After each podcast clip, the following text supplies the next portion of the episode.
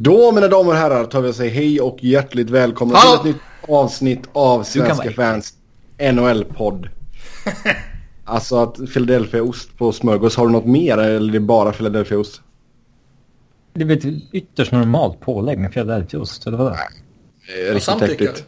Alltså cream cheese, det går på en bagel ibland liksom. Fint namn. Ja, men det är ju liksom en baguette. Ja, nej. Nej, tvek, tvek, tvek. Jag tycker du Men är fel ute här nu Sebbe. Alltså vi kan gärna ta en battle om cream cheese, det har jag inga problem med. Men jag tror inte det är därför folk eh, vill lyssna på oss just nu. Utan eh, Jag känner att Robins matvanor har försvunnit lite ur podden. Ja, det har de. Det har de. Men nu skiter vi i Robins matvanor eller eh, allt som har med mat att göra just nu i alla fall. För Alltså, en eh, händelserik torsdag kväll svensk tid runt lunch för oss här i Nordamerika. Helvete vad det händer grejer. Erik Karlsson tradad till San Jose plus massa andra nyheter. Men självklart så är ju E EK65s trade till San Jose den största, största nyheten på efter ja, hela sommaren. Skada. Den ska vi också ta och prata om. Kanske var det, han kanske höll på med Philadelphia-osten där när han blev skadad. Men vi kommer till det lite senare. Men vi hoppar rätt in på Erik Karlsson då som tillsammans med Francis Perron som ingen bryr sig om går till San Jose i utbyte mot ett första rundsval antingen 2019 eller 2020. Chris Tierney ett andra rundsval 2019. Josh Norris, Rudolfs Balchers och Dylan DeMello till Ottawa. Är det här tidernas sämsta trade? Ja. Och det, det säger jag med liksom 10% eh, skämt och 90% blodigt allvar. Alltså den är riktigt dålig från Ottawa-hållet. Det är alltså, finns det någon som på allvar tycker att Ottawa har gjort en bra deal här? Det här kan vara... Det här kan vara... De kommer väl alltid kunna skydda sig med att spelarna de fick hade potential och så vidare. Som man liksom inte kan... Man vet ju aldrig hur det går för vissa spelare. Eh, Men det kan vara Joe, Tor- Joe Thornton 2.0-traden vi ser här. Eh, Och ironiskt då till San Jose igen. Ja. Eh, Fast det är, ja, jag är ju med på vad du menar liksom. Och Josh Norris är ju en... Eh, det är ju ingen dålig prospect liksom. Han, han är väl... Bra. Bra talang. Jo, men han- något, något som han man var kan ju- slänga in inte- rebuild, eh, helt klart. Men... Alltså det är den här generationens bästa back de ger upp som fortfarande rimligtvis är i sin prime och, och liksom förmodligen tidernas främsta högerfattade back. Och man får ingenting som ens är i närheten att motsvara ett, ett liksom fair value. Nej. Nej, och, eh, alltså oavsett UFA efter säsongen och så vidare, det, det går liksom inte... Det är Jo men fortfarande nej, så alltså även om, även om det skulle bli en straight up rental för Sharks så är ju detta fortfarande en bra deal för dem. De har inte gett upp någonting alltså stort. Nej. Det, de skulle utan problem kunna behandla honom som en rental nu och liksom... Ja, inte känna sig rånade om de tappar honom om ett år. Helt rätt. Nej, och det har väl redan varit snack om att eh, Karlsson ska, eh, han ska känna på det och se om de trivs i stan och så vidare och därefter ta beslut om eventuell förlängning. Eh, ti- Tidigare har det väl snackats mycket om att han har siktet inställt på Tampa. Men det de ger upp här för ett år med Erik Karlsson är ju inga problem överhuvudtaget att hantera. Även om han skulle lämna. Alltså väldigt vä... Alltså... De är liksom... Det känns som att Doug Wilson gör... eh, han gör liksom Joe Thornton och Joe Pavelski och Burns och gänget en, en jättetjänst här med liksom en, en sista superpush. Oh ja. Eh, och eh, det... Ja, vi har ju sett också genom åren vilken effekt det kan få av att Eh, ha två av ligans bästa backar i samma lag.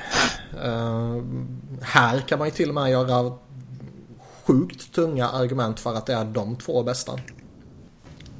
Ja, ska man... eh, Sen är det väl en smaksak om man vill peta in en, en Hedman eller whatever i, i diskussionen där. Men det är ju inte svårt att argumentera för att Karlsson och Burns är de två bästa. Och tittar man Eh. tillbaka lite på, på vad det har inneburit när man har haft två så framträdande backar. Vi liksom såg Pronger och Niedermeyer i Anaheim. Vi, vi såg, även om det kanske inte är på riktigt samma nivå, så såg vi Blake Bork till exempel. Backas upp av Foot också. Han har Vlasic. Ja, de är ju Vlasic här Vi också. har Pronger och McInnes i Blues för några år sedan när de var första gången någonsin har jag för mig som två lagkamrater band Norris eh, efter varandra. Mm. Uh, Lidström Chelios är väl uppe och sniffar på det också. Det var inte i Chelios prime visserligen, men... Nej men typ strax efter. Alltså, det närmaste vi kommer i vår tid är ju... Alltså Webber Suden när de var i, i primen, typ. Ja, vad Eller har vi något mer Stevens? Niedermeyer, New Jersey. Men det kanske är före din tid. Ja, men man... Robin var i Man blöjor måste då. ändå snacka modern tid, liksom. Vad fan. Pre-lockout i alla fall. Mm. Eller Nej, post-lockout. ja. Postlockar. Ja. Exakt. Nej men då är det väl det. Uh, Nashville-paret där som du var inne på. Uh, Pronger och Timonen såklart är ju lite, lite större. Jo. jo, men att kunna ha en av Burns och Karlsson på isen alltså 50 minuter av en match nu. Ja, grejen är att de kan ha ligans två bästa offensiva backar. Eller ligans bästa defensiva back. eh, På isen konstant. 60 minuter. Om de vill. Om de vill, ja. Eh, Ja. Det blir sjukt intressant att se hur Peter DeBoer väljer att hantera det lyxproblemet. Han sätter upp Burns som forward. ja. Man kan inte ha kaka på kaka. Det har Nej. eh, Tre Kronor lärt oss. Mm, cake on cake. Eh, nej, men alltså det, det är ju verkligen ehm, ett lyxproblem som du säger. Och alltså den här PP-uppställningen som de kan tjoffa ut nu också. Det här gör ju, alltså om, om vi säger att Sharks liksom, de har ju varit bra under väldigt många år. Det känns som att det alltid varit någonting lite som saknas. Det här kan ju verkligen vara det som, som tippar över. Så gör de till en... Det, nu borde de fasen kunna utmana om Stanley Cup. Det är ett skämt om de inte gör det. Alltså det är... Eller visst, man kan ju åka i en första runda mot ett jämnbra lag. Eh, Så är det ju. Men eh, Men då får man ju titta på det för vad det är. de ska ju vara, de ska ju vara ett riktigt bra lag i år. Något annat är det inget snack om. Åker de liksom mot Minnesota i första rundan då är det ju fiasko. Åker de mot eh, Nashville då är det väl inget fiasko liksom. Nej. Nej, Men helt klart är det ju... Känns som att Tim Hed man inte kommer, kommer få... Tim Hed kommer inte få så mycket PP-tid. Nej, det har du nog rätt i. Men vi spelar med båda två. Det finns väl ingen chans att man eh, inte har båda två i första uppställningen. Även Kan ju dela upp det också såklart. Två, två riktigt vassa PP-uppställningar. Ja. Det... Det är väl statistiskt bevisat att det är mer effektivt med fyra forwards och, och en back liksom. Men Jo, men då kan du tjoffa in Burns som en liksom fake forward där då. Man ska inte vara så jävla låst vid positioner när man snackar liksom PP tycker jag. nej och... Du behöver inte ens ha en center med egentligen heller. Alltså så länge det är en kille som du har någon, ska, någon som kan teka. Ja, så länge inte Dion Förnuft tar teckningarna så är det lugnt. Ja. Sen är det ju liksom hur, hur ofta har man ställts inför möjligheten att peta in två sådana här spelare i ditt powerplay. Det är ju typ Kanadas landslag liksom. Ja. Lite tre Ja, kronor här mot slutet med Hedman Karlsson typ. Nej, det ju- blir extremt intressant. Eh, nu blir det många bandwagoners till uh, San Jose också. Och hur öde kommer det inte gapa i Ottawas arena? Ja, alltså hade jag varit... hade jag varit i valet och kvalet och förny, för, förnya mina säsongsbiljetter så jag hade nog skitit i det nu kan jag lugnt säga. Vill man vara lite konspiratorisk, vilket vi Mm. alltid ska vara i den här podden och som jag själv alltid uppskattar, så har ju Karlsson eh, Han har ju frontat lite sådana här reklam eh, eh, Alltså annonser och grejer om att förnya eh, och, och, och köpa nytt och sådana här saker. Vill man vara lite konspiratorisk så eh, kan man ju konstatera att de försöker pumpa ut så mycket av honom som möjligt innan de skeppar, skeppar honom. Och nu när training camp ska börja så har de gjort det och då skeppar de ut honom. Ja, mycket möjligt. Men det kändes ju som att när de la upp den här konstiga filmen med Melnick och Borwiecki så kände man ju att okej, men nu, det kommer ju hända liksom. Ja det var givet. Det, de, Alltså, alltså den filmen, ska vi hoppa in på det också när vi ändå är inne på Ottawa eller? alltså man trodde ju att de skulle annonsa en trade mitt i filmen. Den filmen var ju så konstig. Det var det sjukaste jag har sett. Så du har alltså, för er som inte har sett den, så du har ägaren Eugene Melnick och Mark Borwiecki som The sitter liksom och new gör någon of the slags, franchise. sitter och gör någon slags fake liksom intervju typ. När de liksom snackar om framtiden och liksom planen och allt sånt där liksom för Ottawa going forward. Alltså den är så cringe-worthy så det är helt galet. Så har ni inte sett den så gå in och se den. Alltså den är, ja, bisarr verkligen. Dorian says he doesn't want to put a time frame on the rebuild. Nej. Men nu, alltså får vi en dominoeffekt här nu? Duchene kommer ju inte vilja förlänga eller? Nej, han är ju schysst mot av att säga att han är öppen med liksom public. Eh, men det är självklart att han inte vill göra det. Han lämnade ju Äs för att gå till ett lag som skulle kunna vinna liksom.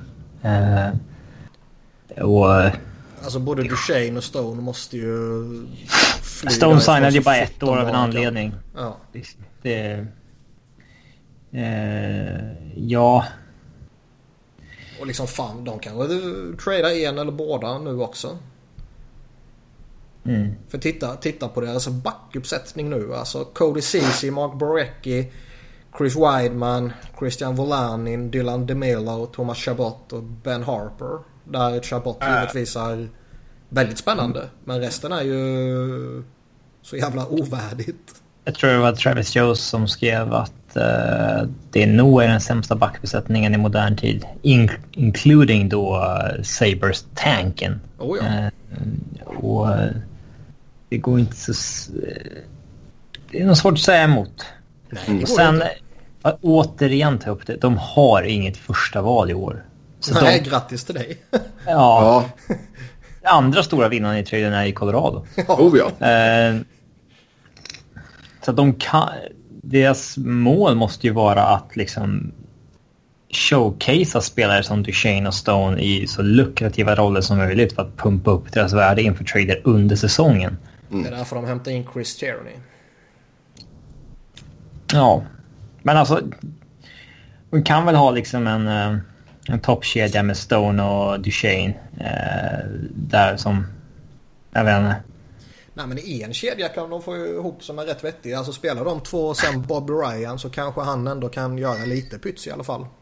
Ja, de kanske kan få honom i en situation där det går att skeppa honom utan att eh, de ska behöva ta något jobbigt tillbaka. Eh, men eh, ja, det är ju liksom, det, är det de ska satsa på i år. Eftersom de inte har något draftval. Man blev inte av med Bobby Ryan. Nej, jag kan, alltså det här tradens utbyte hade ju varit... Hade Bobby Ryan varit med här, då hade man ju sagt så här, ja, men det är väl det där de får ta om man ska slänga med Bobby Ryan. Men jag är inte med. Nej, det är så, Eh. jag fattar inte. Alltså grejen att Men alltså så alla här... lag i ligan kan ju sätta ihop ett bättre paket än det här. Ja, exakt. Men, eh, Men. Frågan Ja. är om det är en så jävla relevant punkt att nämna. För jag kan ju inte se att Ottawa ser på den här situationen och det här tradeförslaget rationellt. Nej, alltså de ville väl inte släppa honom inom divisionen. Nej, och det gick ju bra senast de resonerade så med Mike Hoffman. Mm. Bara det är ju sjukt att eh, Wilson bara kan gå in och tokförnedra dem sådär för några månader sen. Eller någon månad sen, jag minns inte exakt hur lång tid Ja, tillbaka det och, sen, och sen gör det igen. Och sen går man tillbaka till dem igen och blir extremt jävla tokförnedrade. Ja. Eh, om jag är ägare och min GM gör en sån här trade. Då sparkar man honom på sekunden. Ja, alltså men Här man, är det det, liksom- här är en trade som ägaren inte skulle signa off på. Ja, exakt. Men det, det är samtidigt Det här är så fan en att trade ägaren... som ligan inte borde godkänna för att den inte är realistisk. Ja, eh, yt, ytterst märkligt. Man förstår väl att Melnick liksom... Eh, han är ju inte GM. Han är anställd någon som kan hockeybesluten bättre än honom. Så han, alltså, jävla det är ju så det ska gå till liksom. Ja men det är så det ska gå till. Ja, Ägaren vet ju sällan bättre än GM om hockeybesluten. Mm. Eh, eh, ja, nu ska man ju inte garva åt skador, men eller ja, i den här podden så gör vi det ibland. Men Oh, ja. också kul att det kom en nyhet nu för tio minuter sedan om att Jean-Gabriel Pachot kommer att vara borta sex månader med en hälskada. Uff. ja, alltså det... Han är ju deras eh, Bästa ja, spelare. typ. local boy. Ja, bästa spelare. ja, men han är liksom... Ja, Han är en okej. bra spelare. Ja. Eh, eh, Men ska de spränga hela skiten så kan de ju få någonting för han liksom. Ja, Jo. så är han borta också. Ja. Men det är ju eh, fjärt i rymden i jämförelse med vad som hände tidigare idag. Jo, jo, men det... Eh, i rymden. Du har redan sett liket och redan sparkat poliset och nu ställer du dig och urinerar på liket liksom. mm. Ehm, Ja, du. Vad fan hände med Ottawa liksom på ett år? Det är helt sjukt. kolla den jävla rosten de hade när de var ett overtime-mål från Stanley Cup-final. Erik Karlsson var så jävla bra det slutspelet. Ja, och sen så Och nu har de det byter här. de, eh, byter de Turris mot Duchene och plötsligt det första var för att uppgradera där liksom. Vilket man ändå så här, det var inte helt... Alltså det var ju så här, oj, de betalar mycket men ja, de går dyrt, för det. men Liksom. visst, fair enough. Ja, de går för de får en mer spetsig offensiv center. Men liksom... Pah, shit. Ja. Och liksom... Hoffman-historien som kom från ingenstans under sommaren också. Liksom, herregud. Vilket år för Sens-fans. Det är sällan som jag lider med andra lags supportrar eftersom jag är ett jävla rövhål. Men... Det var du som sa det. ljus i tunneln här. Vad sa du? Det finns ju ingen ljus i tunneln här för dem. Nej, här lider jag fan med Ottawa supportrar alltså. Herrejävlar. ägarsituationen. De har bevisligen en otroligt inkompetent GM som dessutom fick förlängt för inte så länge sedan va. Eh, Guy Boucher går in på sin tredje säsong vilket brukar betyda att laget tröttnar på honom. Eh, eller det var så det gick till i Tampa i alla fall. Eh, han har lite det ryktet om sig att... Ja. Mm. Eh, så. Ska man hitta något litet positivt i all jävla misär så har de i alla fall några prospects som är eh, synnerligen lovande. Oh ja, De har de som vi nämnde tidigare. Logan Brown är bra och eh, Chachak kommer bli bra liksom. White är bra och... Men det krävs ju att någon kan bygga upp något vettigt runt dem. Och man brukar säga så här Jo, helt klart. om GMs i ligan. Schlappig glömde vi också.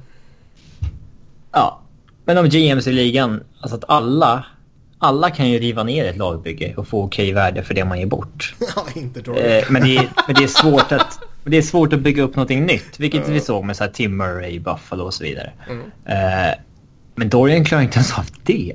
Nej. Så vad fan. Hans idé om att satsa var liksom att byta bort en jätteprospect i Jonathan Dahlén mot Alexander Burrows och förlänga honom Då blir innan. han ju omkramad i omklädningsrummet ju. Ja. Ja, vem fan var det liksom? Ja. Var det Vecchi förmodligen. Ja. Ja, det här är så att man inte får något bättre för Karlsson. Eh, även om det är en, eh, en speciell situation och, och liksom även om han... Det kan ju vara att han har alltså två eller tre eller fyra destinationer som han kommer acceptera en trade till liksom. Att eh, nej, men där kommer jag spela. Jag kommer inte vilja spela för whatever liksom. Det kan ju ha varit att det var Vegas och, och Tampa och, och Dallas och, eh, och Sharks här då som det väl har ryktats mest om. Och visst, ja, det, det borde han inte ha med ett år kvar på kontraktet. Nej, men... Alltså han borde inte ha så höga krav på det. Och även om man har det. Då får man göra som Ants gjorde med Duchene i fjol. Bara säga nej, det blir inget då. Vi väntar in i säsongen. Mm, ja. Nej, jag håller med. Men det är väl den enda liksom... Jag ska inte säga logiska förklaringar för ingenting med den här jävla traden är logisk. Men om man ska liksom greppa efter något jävla halmstrå. Så är det väl kanske det. Men även under de förutsättningarna så är ju det här en fullkomligt tokusel trade. Mm. Och visst nu är väl Norris, han var väl bästa polare med eh, Brady Chachak eller vad fan det var. Eh, och man undrar ju om, om det liksom ligger bakom på något sätt. Ja det är det så är det också en sån grej som du skulle bli sparkad för. Ja menar, det är många saker som Dorian ska bli sparkad för. Ja. Men samtidigt så är det ju Melnick som drar i trådarna. Ja. Så är det tyvärr för Senators-fansen. Eh, sjukt bra boost för Sharks dock. Eh, träningslägren börjar ju här i dagarna. Så eh, stämningen lär ju vara på topp när de kliver på is i alla fall. Var det fucking incredible eller vad Joe Thornton hade messat till ja. någon reporter? Ja, till LeBron tror jag. Mm. Någon reporter. Fan, det har varit så jävla kaos på Twitter ikväll så man kan inte hålla reda på eh, exakt vem som har sagt vad. Nej, det är sant. Men jag tror som, som vi sa tidigare, alltså, jag tror alla lag i ligan skulle kunna ge ett bättre utbud än det de fick här. Men det är som jag säger, jag, jag, tror, jag håller med dig givetvis och det, det, tror jag alla gör. Men frågan är om det är så jävla re relevant resonemang med tanke på att de kan ju inte se på den här situationen logiskt. Nej. Sen har det ju ryktats lite här och där att eh, typ Dallas de ville inte ge upp Heiskanen för honom och eh, vad var det? Vegas ville väl inte ge upp Suzuki ryktades det något om. Sen gjorde de det för eh, Pacioretty ändå. Men det har varit lite ja. sådana där att ja, men vi vill ha honom men vi vill inte ge upp våran, våran bästa spelare. Och jag för mig det var något liknande med Sergac vid Tampa. Eller har jag bara... Ja det vet ja, jag inte. På det. Ja. Uh, vilket ju också är jävligt konstigt med tanke på det är den här alltså, generationens främsta back liksom. En, en generational talent som kan dominera en match som få andra kan i ligan. Mm. Uh, men visst om man då om man sen visar vad, vad han faktiskt gick för. Så är det ju Frågan är liksom vad diskussionerna började och vad de gick mot innan det ja. blev en slutlig trade liksom. Det, ja, det här är det sjukaste. Mm. Brian Murray vände på någon i, i graven rätt mycket ikväll. Herregud. Mm. Ja, vi eh, lär väl återkomma till den här eh, framöver. Men det blir spännande att se vad alltså, Sharks kan hitta. Den arenan som mm. ligger långt bort utav helvete utanför Ottawa och som redan har uh, lite dålig uppslutning. Uh, säg att de tradar iväg någon av Duchene eller Stone också mot något liknande utbyte. Alltså det kommer ju inte vara 25 personer och kolla på matcherna. Eller det kanske Nej. typ flickvänner och så kan. Ja det kommer inte vara. Ja, jo. Det kommer inte vara 50 om man säger så då. ja. Ja, men alltså de kan ju säkert... Alltså, nu kommer jag inte ihåg exakt vad de hade för täckning förra säsongen. Men alltså det skulle inte förvåna mig ifall de totalrasar liksom. Mm. 70 procent kanske. Och det är ju riktigt dåligt. Mm. Ja, det är... Så... Ja, jag vet inte vad man ska säga. Det, utan man... att ha gått tillbaka och studerat alla stora misslyckade trades genom åren. Uh, så känns det ändå som att den här definitivt är en av tidernas sämsta. Sen vet man ju inte, ger det, ger det sju år och sen har Josh Norris gått och blivit eh, Connor McDavids arvtagare liksom. Inte för att det känns särskilt sannolikt. Snarare Nej det gör det inte. Men vem fan vet. Mm. Yes, vi tar och går vidare. Tyler Sagan skrev ett nytt åttaårskontrakt med Dallas. Capita landade på 9,85 miljoner och Stars gjorde en skön liten uh, Nintendo-inspirerad uh, unveil på det nya kontraktet som jag personligen tyckte var riktigt snyggt. Riktigt, riktigt nice för oss ja. som är så pass gamla som man kommer ihåg när man lirade Nintendo. Mm. Ja, så, men alltså om vi bara tittar på kontraktet, åtta år under 10 miljoner. Jag tycker ändå att Dallas gör en bra deal här. Niklas kommer säga åtta år är alltid farligt, bla bla bla, det vet vi. Men... Ja, men det är det ju. Men alltså, det är ju man extremt vissa få undantag som man... Alltså man måste ju signa eh, åtta år. Med alltså det är ju de här spelarna som kan kräva åtta år. Som borde få det då. Ja, det är inte och de... det är ju de här spelarna man ska signa äh... långt och dyrt. Ja, alltså 10 miljoner om fem år är inte vad det är idag. Nej. Det är de här du ska försöka sno så att säga. Och även om du tycker att 9,85 är lite i överkant så det är Tyler Seguin och kompani som du överbetalar för i så fall. Nu tycker inte jag att det är några problem för efter Ovechkin så de senaste åren är han den bästa målskytten i ligan. Liksom. Han har gjort över 70 poäng alla säsonger i Dallas. Mm. Bara 40 mål senaste säsongen. Så att, uh, det är otroligt jämn spelare som du kommer vet vad du får av. Men visst, det är inte den här... Uh, alltså det är en, det är en, det är en scorer liksom. Det är inte den här... Uh, ja, han är ju mer... Kraften liksom. Nej, nej, han är ju mer Stamkos-hållet som elite sniper än... Uh, Ja, han är ingen Bergeron eller alltså, någon som drar ett helt lag på det viset. Han, han är... kanske han och Bender tillsammans. Ja. ja. Det är en power duo. Och det är givetvis jätteviktigt att signa upp honom så här på förhand så man kan gå in i säsongen i, i lugn och ro. Eh, jämför med Columbus som har liksom Panarin och Bobrovski som båda två är penning UFA som om ingenting har hänt den sista halvminuten. Nej, uppdatera Twitter frenetiskt här. Nej. Nej men det är sant. Alltså, det verkar ju, Panarin verkar ju ta det hela med en klackspark. Ja, och Bobrovski hade uttalat sig någonting om att eh, jag har meddelat Columbus mina intentioner. Ja. Så den är också, det är ju inte optimalt för en klubb som Columbus att deras två största spelare kliver in så här med Nej, utgång. Alltså de har något riktigt spännande på gång nu. De har byggt upp något jättefint här med lite unga kids i Dubois och Barenski och Jones och så här. Och Bobrovski kanske ligans bästa målvakt. Panarin fantastisk lirare och man riskerar att rasera allting här om man inte sköter det här rätt. Mm. Och jag säger som jag har sagt tusen gånger och det, fan det är väl tråkigt att upprepa sig och det är väl tråkigt att höra det varenda gång. Men man kan inte gå in i en säsong med sina största stjärnor som Penning UFAs. Nej, Nej och sen nu har man ju förlängt med Tortorella också. Två år. Så allt verkar ju vara på plats där förutom då att man inte har nya kontrakt med Panarin och Bobrovski. Mm. Så bra gjort av Dallas i alla fall. Jag tycker det är bra att få in honom under 10 miljoner. Det är riktigt starkt jobbat. Och... Um jag får meddelande om att liven inte funkar för uh, Emil. Han hatar på dig Sebbe. Ja, det står att den är igång så jag vet inte vad han har för problem. Vi har 48, 47 pers inne just ja, nu. Nej, den funkade för mig. Det kan mm. vara han som är sopa. Ja, prova på någonting annat.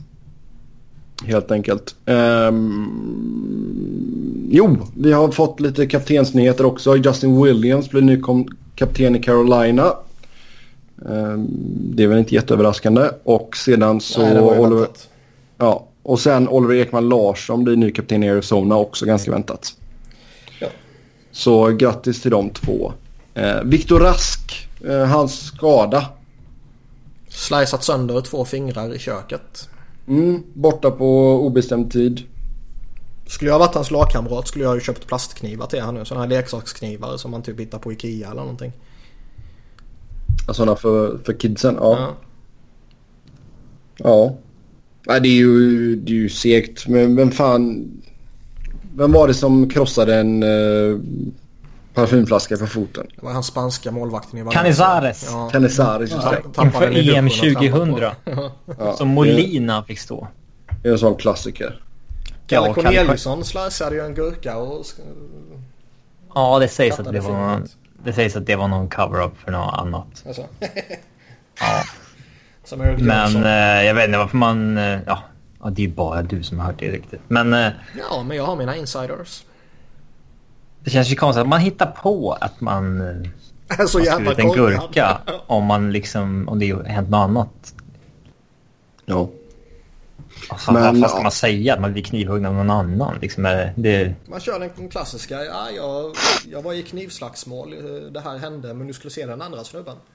Ja, exakt. Mm. Jag fightades med en tiger. Ja. ja. Ja, nej men självklart segt för honom. Fatta vad han har förfallit ändå. Han var ändå lite... Kalle Corneliusson? Ja, exakt. nej, alltså Rask var ändå på gång för ja. några år sedan. Och när han signade det där 4 miljoners kontraktet så kändes det ju liksom... Fan, det är fyndpotential. Mm. Men uh, det har fan inte gått bra för honom.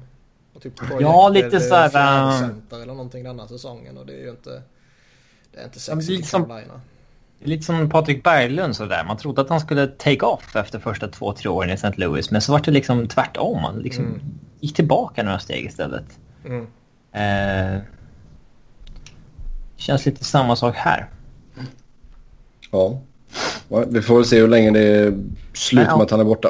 Ny coach och så vidare. Vi får se vad som händer. Ja, det är sant. Sen eh, Robin Lehner ska vi gå över till här nu. Publicerades en artikel idag på The Athletic. Uh, där Lehner snackar om sina problem med uh, alkohol och piller. Och att han gick in för på rehab och allt sånt där. Och det är ju tung läsning. Men eh, jag ty tycker att alla borde läsa detta. Eh, verkligen. Jag tycker det är starkt av Lena att komma ut med sin story här också om det. Ja, det är klart att det är en... Uh,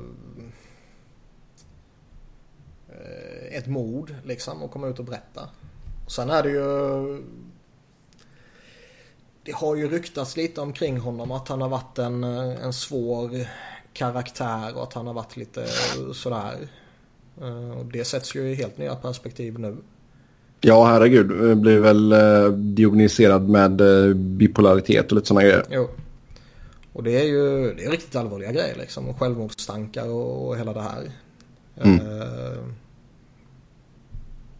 så man får ju hoppas att han får ordning på grejerna. Och att han eh, finner ro i livet eller vad man ska säga. Och, och liksom får hockeykarriären på, på rätt köl igen. Ja. Sen vet man ju inte, alltså hockeykarriären kan ju vara en räddning bort från en sån här sak. Eller så är det hockeykarriären som har drivit ner en i en sån här sak. Alltså man... Det är ju lite då och då att man... Man hör om professionella idrottare som har svårt att hantera den extrema pressen och förväntningar och, och allt vad det innebär liksom. Och, jo, det är sant. Och, som avslutar karriären eller som till och med avslutar liv här och där. Ehm. Så det, det, det är ju inga enkla saker man håller på med bara för att det känns lite glorifierat liv med fotbolls eller hockeymiljoner eller vad man nu ska hålla på med. Nej, absolut inte. Men alltså det är ju fortfarande... Det känns ju fortfarande som vi har ett slags tabu runt om i ligan att liksom sådana grejer. Fan, liksom... har Örebros tränare, den sopan som jag inte kommer ihåg vad han heter nu, som för någon dag sedan var ute och liksom att nej men det finns ingen machokultur i, i hockeyn och i ligan. Och sen idag börjar han vimsa om att slagsmål ska minsann vara tillåtna. Mm. Nej men alltså det är ju absolut ett tabu. Det är så enkelt är det men jag tycker det är sjukt starkt av honom att komma ut med sin story i alla fall. Så, ja, det är ju därför det är så viktigt att sådana här spelare kommer ut med sådana här saker. Ja. Uh, för om det inte kommer ut i, i ljuset så att säga så kommer det alltid vara tabubelagt. Ja, det är helt det, sant. Det är liksom för normala människor så är inte det här något, något farligt att lyfta fram eller prata om liksom. Nej. Ja, alltså det finns väl fortfarande ett stigma tror jag. Även i det normala livet om vi tar bort proffsidrott liksom. Jo, men jo, jo, så är det väl. Allting som är annorlunda än det normala kommer ju alltid eh, behandlas annorlunda liksom. Det, det tror jag ligger i människans natur på något sätt. Jo. Men eh, jag tror att de flesta normalt funtade människor ändå inte ser det som ett problem att någon går ut och berättar en sån här sak. Nej, nej, det är sant. Utan att man nej, men, håller för dig själv, svälj det, var stark, bearbeta det, bla bla bla, sånt där skitsnack. Jo, det var ju ett stycke här då när han hade varit på intervju med något lag. Uh, och de liksom bara, ah, varför är du en sån dålig lagkamrat? Uh. Och du vet massa sådana grejer. Det är fruktansvärt att läsa det. Um, jo, men jag menar det, alltså. Är det, det är ju inte, alltså. Det är ju de ryktena som har cirkulerat kring honom. Nu, nu sägs det ju i, idag liksom. Att han har haft genuina problem. Det har ju inte bara varit ett rövhål liksom. Utan det har ju varit riktigt allvarliga problem han haft. Mm. Uh, och om man inte känner till de här problemen så tror jag det är väldigt enkelt att bara konstatera att nej, vi har med en idiot att göra här. Men varför tar du ens in honom på en intervju då? För att vi har sett tusen gånger om i ligan att så länge det är en bra hockeyspelare så skiter de fullkomligt i vad han gör utanför isen. Ja. ja. Men eh, kudos till Lena i alla fall för att han kommer ut med sin story. Vi önskar honom all lycka i framtiden såklart. Nu går vi in på vårt vanliga körschema som vi eh, hade innan allt det här hände idag. Uh, vi hintade lite om det förut men... senare. ja, ja, visst. Det hände mycket idag gjorde det. Det, och det känns ändå som kul. att vi hetsade förbi Erik Karlsson-traden. Ja, det hade säkert kunnat köra en och en halv timme bara på den. Uh, Max Pacioretty det gick till Vegas i utbyte mot Thomas Tatar, Nick Suzuki och ett andra rundsval i 2019 års draft då som Montreal fick i utbyte. Så nu är äntligen Montreal av med Galchenyuk och Pacioretty. Mm. Det är ju de som har varit felet. Det är de som har dragit ner klubben i skiten. Och nu så kan Montreal börja resan uppåt igen. Jag är sarkastisk om ni inte förstod det. um, Nej, det fattar jag inte. Nej, man, man vet aldrig. Hade, jag sagt, hade det varit på Twitter så hade ju någon tagit det på allvar i alla fall. Eh, vi kan säga att Pacioretty signade ett fyraårskontrakt med en eh, capita på 7 miljoner med Vegas direkt när detta blev klart. Och det kickar in nästa sommar då? Ja. Eh, till att börja med så tycker jag ju kontraktet är det inget fel på alls. Eh, Nej, verkligen 7 inte. miljoner kanske är lite i överkant men... Det håller ner termen. Håller ner termen, det är jättebra. Inga problem överhuvudtaget. Det är ändå en i normala fall en pålitlig 30-målsskytt. Mm. Uh, och han har varit det utan att ha haft någon center. och han har varit det samtidigt som han har varit hatad av ledningen. Jo, men det är alltså det, det har nog större påverkan om du har en en uh, superplaymaker som din center eller om du bara har någon ja. snubbe där i mitten. Liksom. Ja, det är klart. Och då göra vad han har gjort under flera år. Det är ju faktiskt imponerande. Han är ju en jätteduktig mm. winger. Ja, det är bra. Och peta in uh, honom nu jämte Stastny kan det bli kanske? Kanske. Kanske. Det är väl wild, typ den bästa centern han har spelat med. Och splitta de första kedjan. Ja. ja, det är snyggt gjort. Uh, Tatar funkar ju inte riktigt för dem. För Vegas. Det var ju jävla misslyckade. Betala sjukt mycket för honom och sen skickade de iväg honom direkt. Och det, det, är inte så att man ska, bara för att du har betalat mycket så ska du behålla honom om han inte funkar. Det är inte så jag menar. Men det, Nej. det är många assets de har skickat iväg nu för att få uh, eh, 20 matcher med honom plus uh, Pacioretty. Jo, ja. jo men de alltså... räddar ju upp det lite här i och med att han är liksom... Ja, en del i paketet för att få Pacioretty på ett längre kontrakt. Absolut, men det är ändå många assets in, de har gett upp. Uh, ja, Ja, visst är det så. Men... Eh, ja. Tatars fall är lite fascinerande då. Han kändes superhet för tre fyra år sedan i Detroit. Mm. Ja, helt klart. Jo, det är sant. Får se om det blir en nytändning i Montreal. Men... Um, nej, funkar det inte alls i Vegas. Så jag menar, det är ju också grejen där. McPhee, alltså... Jag är fortfarande inte liksom såld på honom. Nej, det här är ju... Alltså, man kan ju börja snacka lite om dåligt asset management här, tycker jag. Mm. Men visst, de får in en bra spelare i Pacioretty, absolut. Uh, hur tror vi det kommer gå för Suzuki? Bra. Det är ju en legitim prospect. Mm. Sen är det ju konstigt som vi var inne på tidigare att det, det ryktades så lite att de inte vill ge upp honom för Karlsson. Men man ger upp honom för Pacioretty. Ja. Fast det beror lite på hur det paketet hade sett ut. Och jag hade velat se det paketet men... som de hade Nu ska vi inte vara logiska här när vi sågar... Nej, förlåt. Sånt håller vi inte på med. Nej. Men, nej, men det är ju en legitim center prospect. Och... Eh, jag vet inte riktigt vad jag ska tycka ändå. Å, å ena sidan så skeppar man iväg sin kapten och det har ju ett lite större symbolvärde i Montreal än vissa andra lag liksom.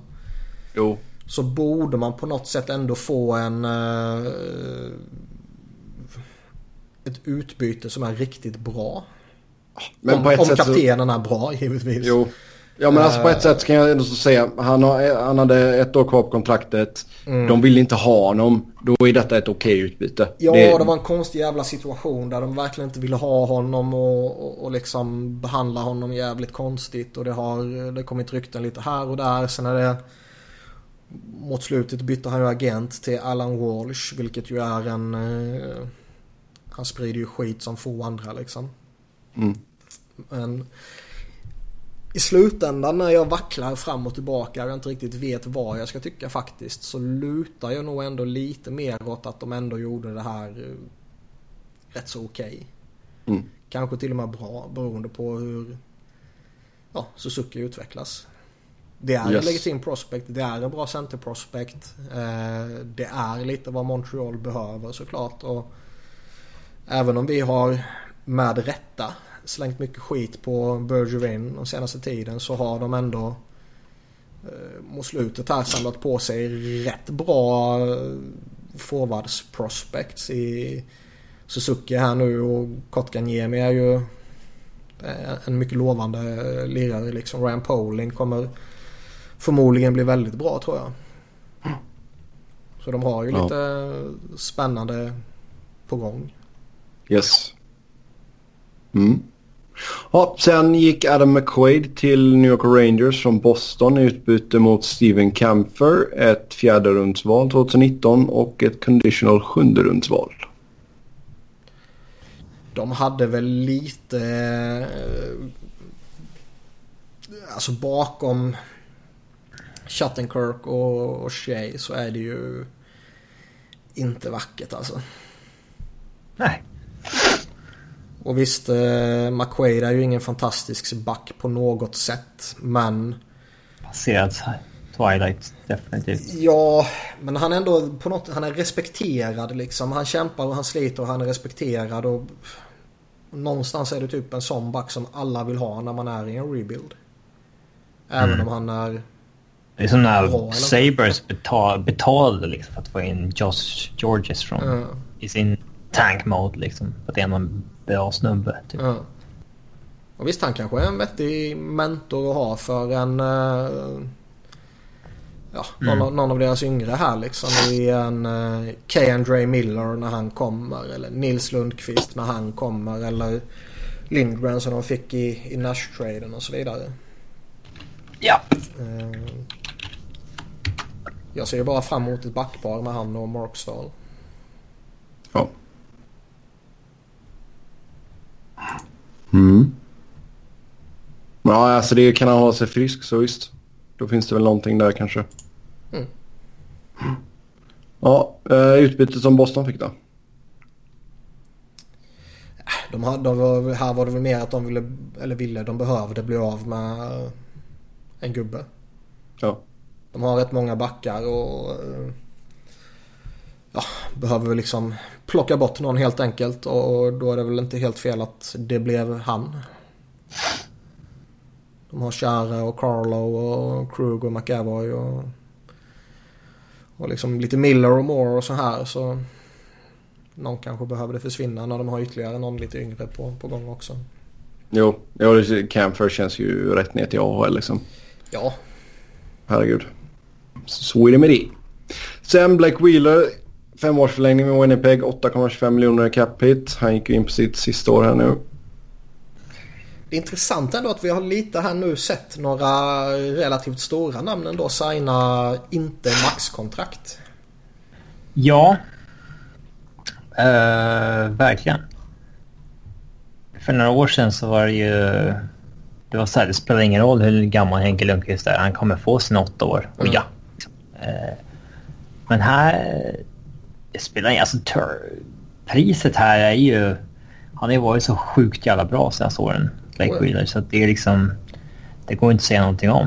Uh, Nej, jag tycker det är fair. Pengarna är fair från båda håll och Term är fantastisk. Ja, så jag tycker att uh, Jets gör en bra deal. Visst, alltså de betalar ju upp. Uh, bra spelare för en bra peng liksom. Men... Jo, absolut. Men jag menar, om man tittar på vad han har producerat så har han ju varit värd mer än 5,6. Ja, ja. ja. Så, han får ju betalt lite retroaktivt också. Så. Exakt. Och han missar i princip aldrig några matcher. Det är någon enstaka match här och där han har missat. Macho. Nej men jag menar det är en 32-åring som är lite åt powerforward-hållet som man i normala fall skulle vara lite skraj för att signa upp. Men han har ju i alla fall inte än visat några som helst tecken på att bryta sönder. Nej. Sen kommer han ju från sitt career year med 91 poäng liksom. Och ja. delade... Eh, eller vad, vad hade flest assist i ligan tillsammans med Claude Giroux. Så det var ju bra läge för honom att ha den säsongen. absolut, absolut. Samtidigt så har han ju en bra omgivning med bra spelare också. Så... Jo, jo, absolut. Jag tror absolut inte han kommer dippa av äh, märkbart de senaste, eller de kommande fyra säsongerna liksom. Sen kanske de två, två, sist, två sista åren kanske blir, ja. Då kanske han inte är värd 8,25. Men... Äh... Nej, men vem vet hur äh, lönetaket ser ut då också.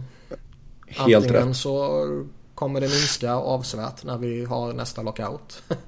Eller så ja. fortsätter det att växa. Ja, det är sant. Yes. Sen Noah Hannifin uh, gick ut till Calgary och nu har han skrivit på en förlängning där. Sex år, 4,95 miljoner cap hits.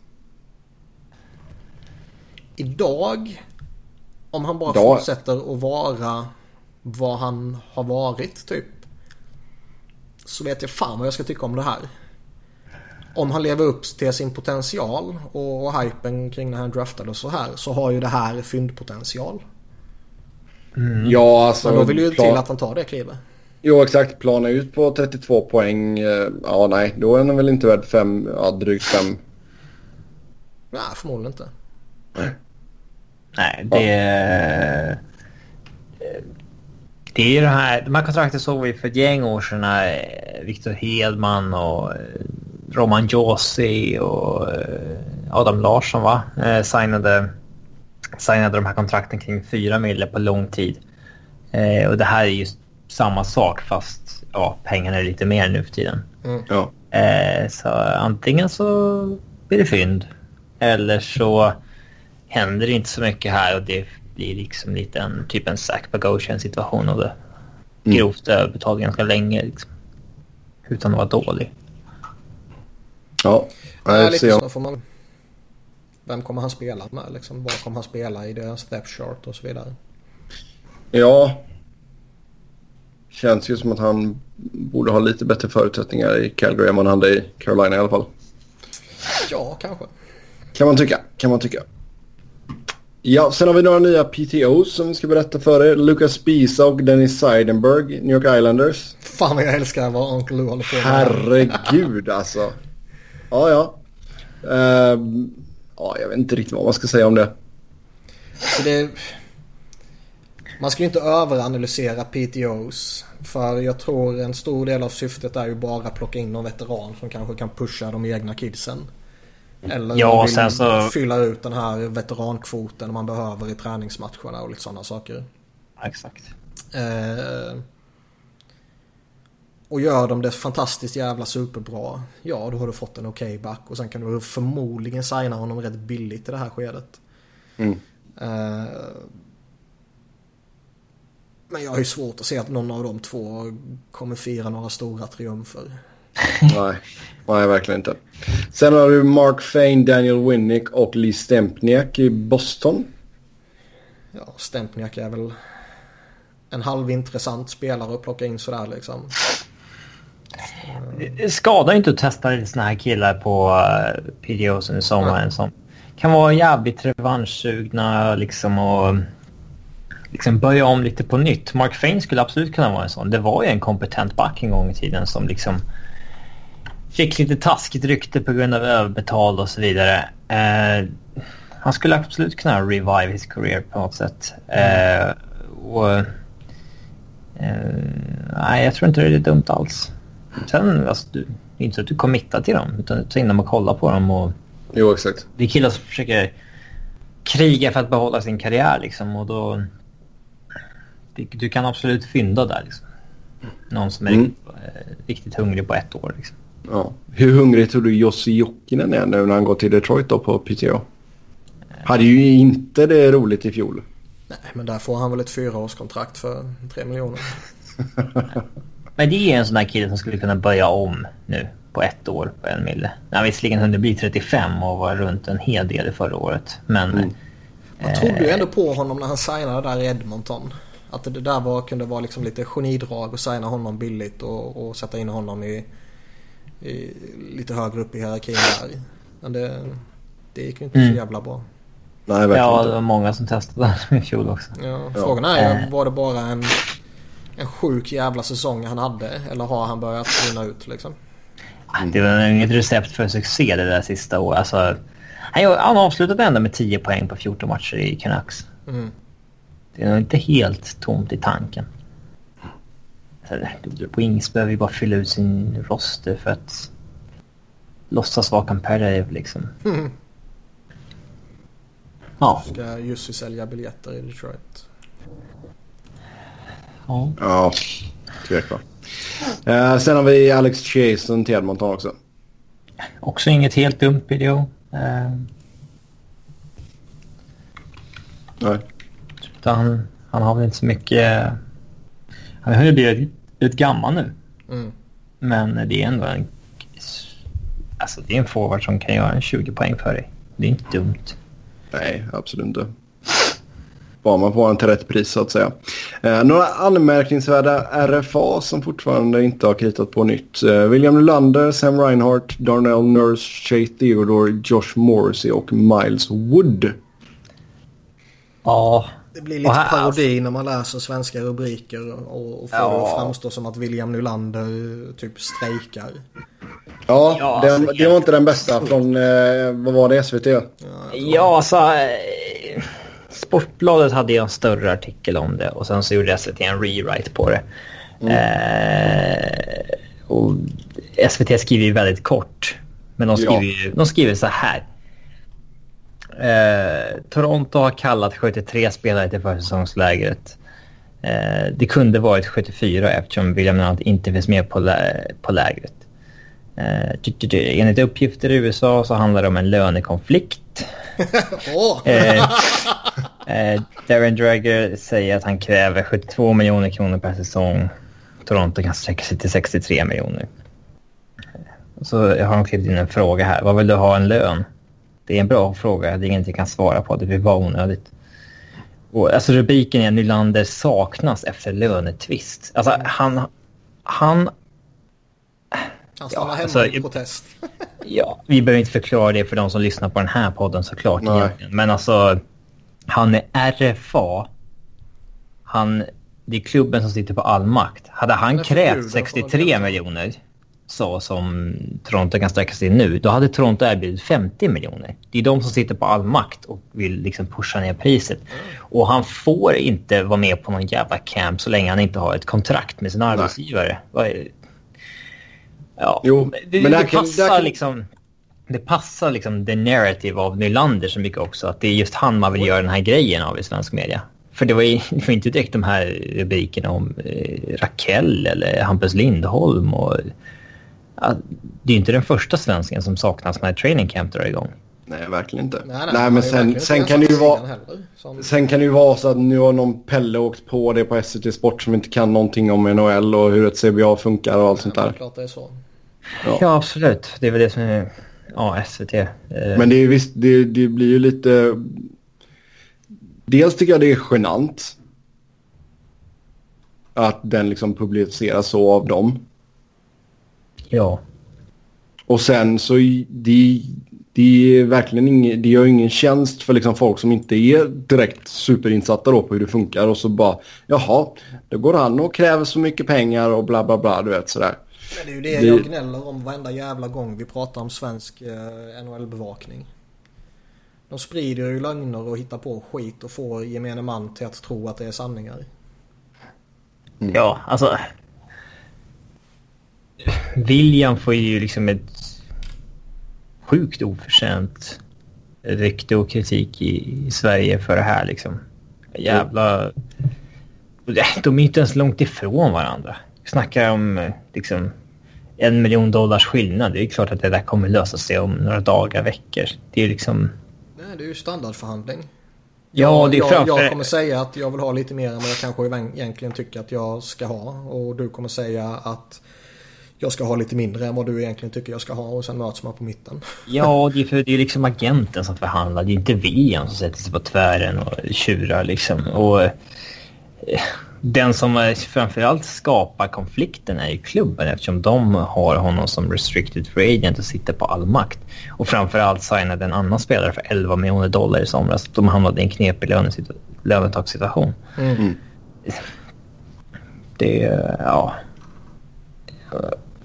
Man är ofta jävla trött på... eh, Ja, det är ju inte deras fel liksom, men... eh, När stackars svenska reportrar som inte har koll på hur NHL funkar ska skriva artiklar om svenska spelare som går ut till tusentals svenskar som inte heller har koll på hur det funkar. Och, ja. Ja, ja det är sant. Men, men det kommer säkert lösa sig förr eller senare för samtliga av de här spelarna tror jag. Mm. Ja. Eh, den som är lite intressant är ju Darnell Nurse. Som vad det verkar som ska vara en bra bit ifrån Edmonton. Mm. Och vi älskar ju att se skiten brinna i Edmonton. Ja, alltså de, deras ledning har man inte mycket förtroende för. Eh, Det har ju snackat om mycket här då. Jag menar nu när Sekra blev borta länge också. Ja men plocka bort de två därifrån så ja, då är det inte så jävla spännande alltså. Chris Russell är första paret. Ja, typ. nu, nu kör vi. Han och Benning. Eh, nej men det är sant och jag menar liksom visst de plockar in Jarabek men jag menar det är... Det är, ju, liksom. det är en vettig paniklösning i det läget den var där och då. Men, men det är ju Jo. ingen man slänger in i en topp 4 när du... Alltså vi såg för några år sedan såg vi Jacob Truba signa i... Vad var det? November eller december? Mm. Uh, säg att Nurse gör något liknande eller säg att Josh Morrissey, hans uh, Trubas lagkamrat har liksom... Ja, titta hur det gick för honom. Han fick rätt bra betalt sen. Ja. Nej men alltså sen vadå, det skulle inte förvåna mig ifall, ifall det nu skulle vara så att man inte kommer till någon direkt bra lösning här. Ja, då skickar man väl Nurse då. Jag menar det skulle inte förvåna mig för Edmonton gör något sånt.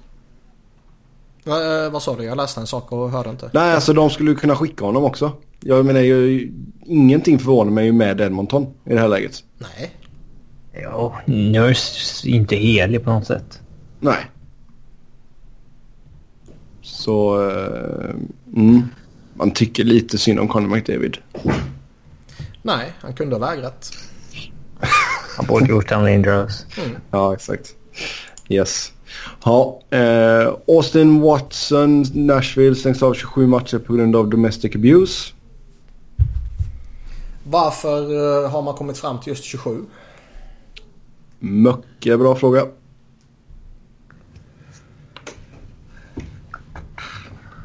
Det känns som en liksom...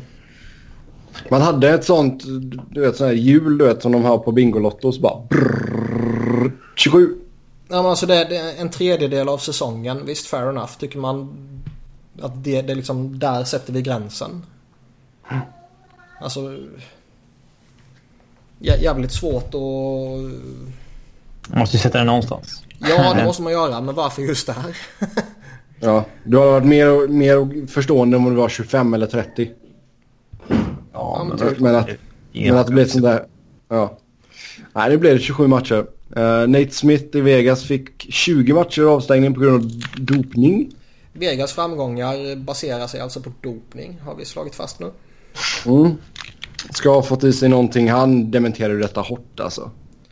Om man, om man kan lita på vad han själv säger så ska det ju vara minimala mängder.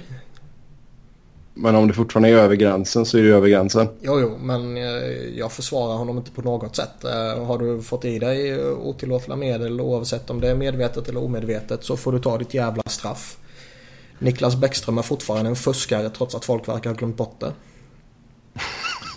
det, kan, det kan inte vara kul att vara spelare ur den här aspekten. Alltså för att, uh, jag kommer ihåg att Michael Owens skrev någonting sånt på Twitter. Eller så där, att det, var, bara det bästa med att sluta spela fotboll är att man kan ta liksom, en smärtstillande när man behöver utan att behöva liksom, kontrollera med läkare och skit innan vad, exakt vad det innehåller för alla tusentals bandsubstance man inte får ta. Liksom. Alltså, Mm. Det kan vara jävligt lätt att uh, det sker någon liten slip-up där. Ja, det kan, det kan ju vara att du har tagit någon proteinshake och så har den haft någonting som inte är, liksom är, som inte är godkänt då. Fast vad han menar är ju att det är så pass minimala mängder att det har liksom ingen Effekt. påverkan eller effekt. Ja. Ja. Eh, Jag har ingen aning, jag kan inte sånt. Men Nej. det är som du säger, har man passerat gränsen så har man passerat gränsen och då ska du stängas av. Jo, jo. Jo, men så är det väl med mycket egentligen. För jag menar liksom, nu förespråkar inte jag att man ska röka marijuana, men jag menar, det är ju Jo. ingenting som, det är ju ingenting som egentligen skulle göra dig bättre, så att säga. Ja, Vi hade ju en spelare i Allsvenskan här som blev avstängd på grund av kokain. Eh, Ja, men inte... kokain kan väl ändå vara potentiellt liksom Nej, någonting som det gör det bättre, eller? Alltså om vi snackar Fifa så klassas det inte som... Det är tre saker du inte får... eh, Du, du får... Ja. Det finns Mm. tre grejer att ta hänsyn till. Nu minns Okej. inte jag vad alla tre är. Men Nej. en, en av dem är... Eh, jag tror att det är om det är typ olagligt. Tvåan är om det kan skada sportens anseende. Och Mm. tredje är om det är prestationshöjande. Det räcker med att du uppfyller två av tre så eh, blir du avstängd. Ja. Så det behöver inte vara prestationshöjande. Det räcker med att något som olagligt har skadat sportens anseende. Ja, okej, okej. Ja, men det kan de ju säga på allt, liksom att det skadar sportens anseende. Eh, ja.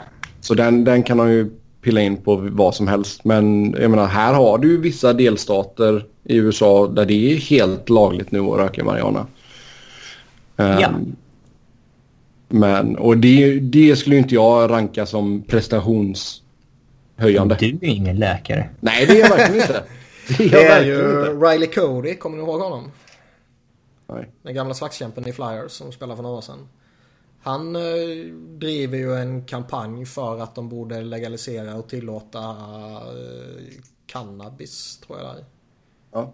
Ja, det är ganska populärt nu. Ja. Pushat cannabis. Som, som eh, recreational liksom.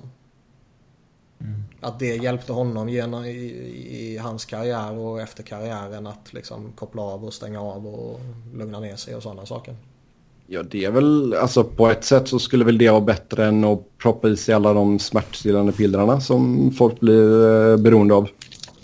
Ja, alkohol är inte så nyttigt heller. Nej, det är det inte. Det är det inte. Ja, men nu ska vi släppa det för som sagt, Det är ju ett jävla läkare. slag för Vegas dock att lira 20 matcher utan honom. Ja, det är det. I ett läge där man inte riktigt vet vad fan man har Vegas. Alltså kommer de fortsätta att bara flyga eller kommer de krascha något fruktansvärt? Eh, Det underlättar ju inte att plocka bort deras bästa back i 20 matcher. Nej. Nej, det sätter väl pressen lite på att få klart någonting med Theodore också. Ja, så han är kanske glad. Mm. Ska vi gå tillbaka lite fort till, till Watson så är eh, det han gör och är ju givetvis direkt förkastligt. Och Ja. man kan väl givetvis argumentera för att 27 matcher är inte tillräckligt. Nej. Nej, absolut. 27 matcher, det kan jag tycka är för lite. Och sen verkar det Nashville kommer väl inte göra något mot honom heller. Utan han är ju en effektiv spelare för dem och då kommer de ju vilja behålla honom såklart. Ja. Nej, alltså det är väl ingen som har lyft på ögonbrynen ifall de sa ja men då bryter vi ett kontrakt. Jo, det skulle man ha gjort. för det gör de bara om det är eh, skitspelare. Eller om det är skitkontrakt. Mm. Ja. Är det bra Ja, spelare alla- eller effektiva spelare eller nyttiga spelare så tolererar de i princip vad som helst. Hur tror du detta kan påverka en eventuell återkomst för Vojnov? Fick du den på uppstuds? Eh, ja. Ja, han har ju redan varit avstängd ännu längre. om det är okej för Wat- Watson och, och... Eller liksom om han bara får 27 matcher så har ju Vojnov avtjänat det med råge.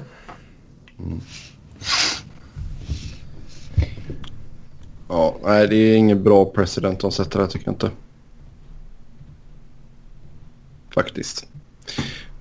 Men som Niklas har sagt förr, är det en tillräckligt bra spelare så ser man genom fingrarna på mycket. Mm. Eh, Steve Eisenman kliver åt sidan som GM för Tampa Bay och eh, ersätts av Julien Brisbois. Kommer ni ihåg för några månader sedan när jag eh, sa någonting om att jag undrar om Eisenman vill tillbaka till Detroit. Han kommer bygga något fint här i Tampa Bay och sen kommer han vilja flytta tillbaka till Red Wings. Så ni bara idiotförklarade mig. Det hade du aldrig sagt. Jo du, gå tillbaka och lyssna så har jag resonerat i Det sådär. har jag faktiskt inget minne av. Jo, det Men, har jag eh, sagt. Det, det, det vet jag. Eh, Och ni bara hånskrattade och idiotförklarade mig och typ Nej, var på det väg gjorde att lägga alls. på. Kallade dig för ginger och sånt där. Jäklar vad du, jäklar vad du kryddar nu. Ja men jag sa faktiskt det och ni, eh, nej nej det är klart jag inte kommer göra. Nej, men det är ju inte logiskt heller. Men det, Det ser ut som det som sker. Nej Mm. men eh, jag vill bara påpeka att jag vet. Kommer vara kvar i Tampa som någon, i någon advisor, advisor roll. Eh, Alltså han har ju haft familjen kvar i Detroit och det är klart ska man pendla fram och tillbaka där hela Fan, har tiden. man kvar är det- familjen i Detroit för? ja, det är en jäkla bra fråga. Men de går i skola och grejer. Men jag tror väl inte att de bor mitt i gettot direkt. Nej, nej, nej. Det finns ju tydligen förorter där som är riktigt bra till och med. Men Mm. det känns fortfarande som att man... Men liksom flyttar man Kan- till kan man och bor välja vart man ska- är det inte lite trevligare då? Ja, men liksom, kan man välja vart man ska bo i USA? Och ha obegränsat med pengar och så vidare som de har. Ja. Då, Då hade du inte valt en förort till Detroit. Nej. Nej. Ja, ja, det kom bara liksom lite visst, eh, förvånande för mig att det liksom så här, man har familjen kvar i Detroit. Har han Fan, bara varit i Tampa nu för 7, liksom. 8, 9 år någonting? Ännu längre va? Ja. Han tog Ja. över som general manager 2010. Mm. Ja. Det Men det är klart, intressanta alltså- nu är ju... Alltså å, å, å ena sidan så han har givetvis varit jätteduktig för, för Tampa. Han har byggt ihop något alldeles fantastiskt. Sen fick han ju ärva vissa pusselbitar och sådär. Så han har ju inte gjort allting själv och han har ju inte bara gjort enastående grejer. Men De- överlag har han gjort det jävligt bra och är väl en av ligans mest respekterade GMs med, med rätta liksom. Ja. Eh, Julien Brisbois är ju även han väldigt respekterad och eh, skulle han inte bli GM för Tampa så känns det ju som att det bara är en tidsfråga innan han skulle eh, lämnat för att ta det jobbet någon annanstans. Mm.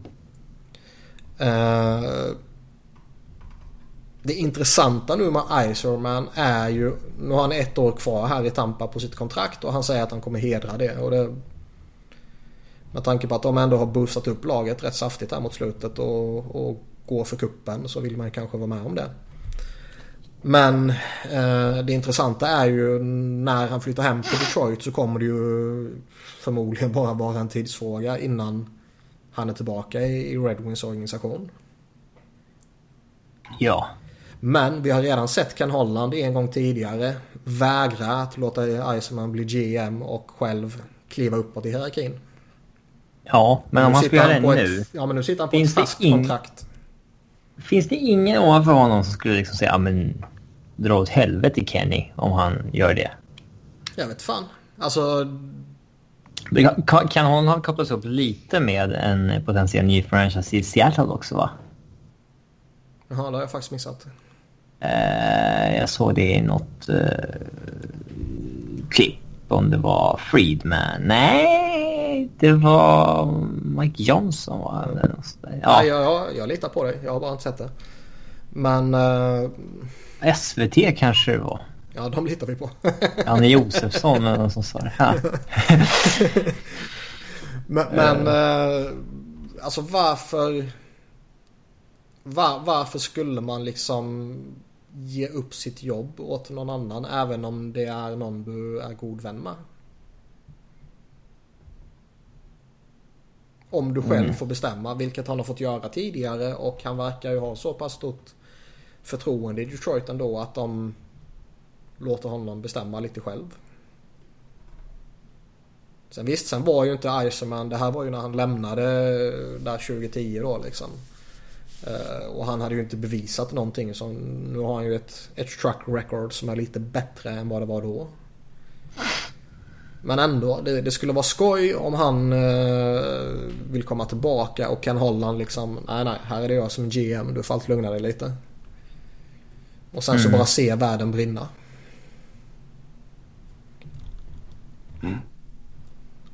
Ge Ja, mig kaos. ja, det vill vi alltid ha. Näst upp på schemat. Vi snackade om Tortorella. Han förlänger med två år med Columbus. Det är nog bra för dem och han verkar ju ha blivit en riktigt god prick. Eh, Nick Shore sägs vara nära ett kontrakt. Ja, eh, han är ju inte superfantastisk på något sätt. Nej, jag tänkte säga en dag som denna så känns det ju väldigt småpotatis. ja, lite så. Men jag tycker ändå att han är tillräckligt bra för att han ska vara signad när säsongen börjar. Mm, Han det borde, kan jag hålla med. han borde liksom... Okej att han inte hittar ett jobb i eh, första juli.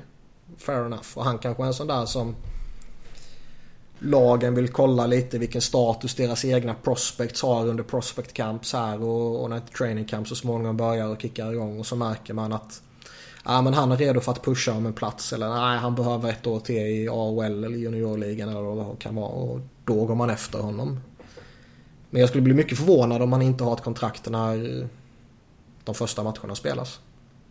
Mm. Det är sant. Sen Philadelphia vill ha en PK-forward. Politiskt korrekt forward. Ja, exakt. Det här känns ju som någonting för Flyerspodden. Det här skiter vi fullständigt i. Det intressanta är ju att eh, det är Hextall själv som har sagt det Okej. i en intervju. Att... Eh, Det är inte så PK. Nej, men att han själv har gått ut och sagt att vi vill ha en PK-forward. Vi, eh, vi kommer förmodligen försöka få det via en trade. Och vi har kollat runt i, för tillfället finns det inget intressant. Och det här var för någon vecka sedan eller något sånt där han sa det. Två veckor sedan kanske, jag minns inte exakt. Eh, och det känns, det känns ändå liksom när en GM går ut och bekräftar det där i media. Då känns det ändå som att ja, då, kom, då vill han ju ha det liksom. Ja. Ja, det är sant. Får se. Vem skulle du vilja ha? Om det är alltså... Ja, Patrice Bergeron. Ja, men jag tänkte om du säger något, någonting som är rimligt liksom. Utan att ni behöver ge upp så mycket. Så hur många forwards finns det inte ligan som kan spela penalty kill? Ja, det är en del. Alla kan ju göra det ju. Det var någon som slängde ur sig eh, Paul Byron som något exempel. Eh, och det skulle ju vara intressant beroende på pris såklart.